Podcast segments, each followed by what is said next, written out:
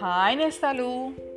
పూర్వకాలంలో పాములన్నీ గరుత్మంతుణ్ణి పూజిస్తూ ఉండేవి.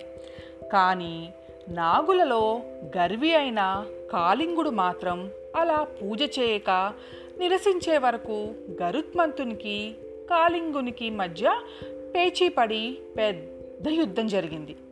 ఆ యుద్ధంలో కాళింగుడు ఓడిపోయాడు. యమునా నది జలం తాకినట్లయితే మరణం సంభవిస్తుందని గరుత్మంతుడికి ఒక ఋషి శాపమిచ్చాడు. కనుక గరుత్మంతుడు ఎన్నడూ ఆ నది దగ్గరికి వెళ్ళేవాడు కాదు. ఈ కీలకం తెలిసిన కాళింగుడు కుటుంబంతో సహా యమునా నది చేరుకొని అక్కడ ఒక లోతైన మడుగలో కాపురం పెట్టి హాయిగా జీవిస్తున్నాడు. కానీ కాళింగుడు ఇక్కడకు వచ్చినప్పటి నుంచి ఆ నదీ జలం అక్కడి గాలి కూడా బాగా విషపూరితమై బృందావనంలో ప్రాణకోటి చనిపోవటం మొదలుపెట్టారు. అందుచేత గోకులంలో ప్రజలందరూ కలిసి కృష్ కృష్ణుడికి ఈ విషయం తెలియచేశారు. మరి తన ప్రజలకి ఇబ్బంది కలిగింది అంటే శ్రీకృష్ణుడు ఊరుకుంటాడా? ఊరుకోడు కదా? అప్పుడు శ్రీకృష్ణుడు కాళింగుడు ఉండే మడుగు వద్దకు వెళ్ళి అక్కడ ఒక కదంబ వృక్షం పైకి ఎక్కి గభీమని మడుగు లోపలికి దూకాడు.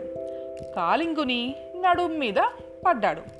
కాళింగుడికి కోపం వచ్చి తన వేయి పడగలు విప్పుకొని బుస్సుమంటూ నీటిపైకి వచ్చి కృష్ణుణ్ణి కదలకుండా చుట్టబెట్టేసరికి అక్కడ ఉన్న గోవులన్నీ గట్టిగా అరుస్తూ ఏడుచుకుంటూ వెళ్ళిపోతున్నాయి. అందరూ స్పృహ పడిపోయారు.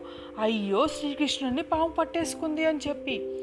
కానీ అంతలోనే కృష్ణుడు అపారంగా పెద్దగా అయిపోయి బరువెక్కి కాలింగుని పైన నృత్యం చేసి మర్దించే వరకు కాలింగుని నడుము లటుక్కుమని కృష్ణుని పట్టు వదిలేసింది. అప్పుడు కాళింగుని భార్యలిద్దరూ వచ్చి కటాక్షించి మాకు పతిభిక్ష పెట్టుదేవా అని అవతారమూర్తి అయిన మన శ్రీకృష్ణుడిని వేడుకున్నారు. మరి శ్రీకృష్ణుడు ఏం చేశాడు? శ్రీకృష్ణుడు అప్పుడు ఓయ్ కాళింగ ఇప్పుడు నా పాదాలు నీ తలపైన ముద్రపడి ఉన్నాయి. కనుక ఇవి చూచినట్టయితే గరుత్మంతుడు నిన్ను ఏమీ చేయడు. అతని భయం నీకు ఉండదు.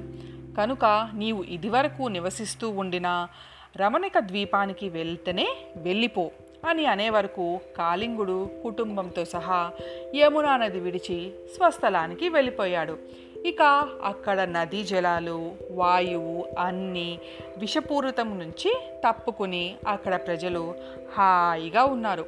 మరి ఇంకా శ్రీకృష్ణుడికి బాధలు వచ్చాయా ఇప్పటికైనా సుఖపడ్డాడా లేదా? మళ్ళీ కథలో చూద్దాం. మీ జాబిల్లి.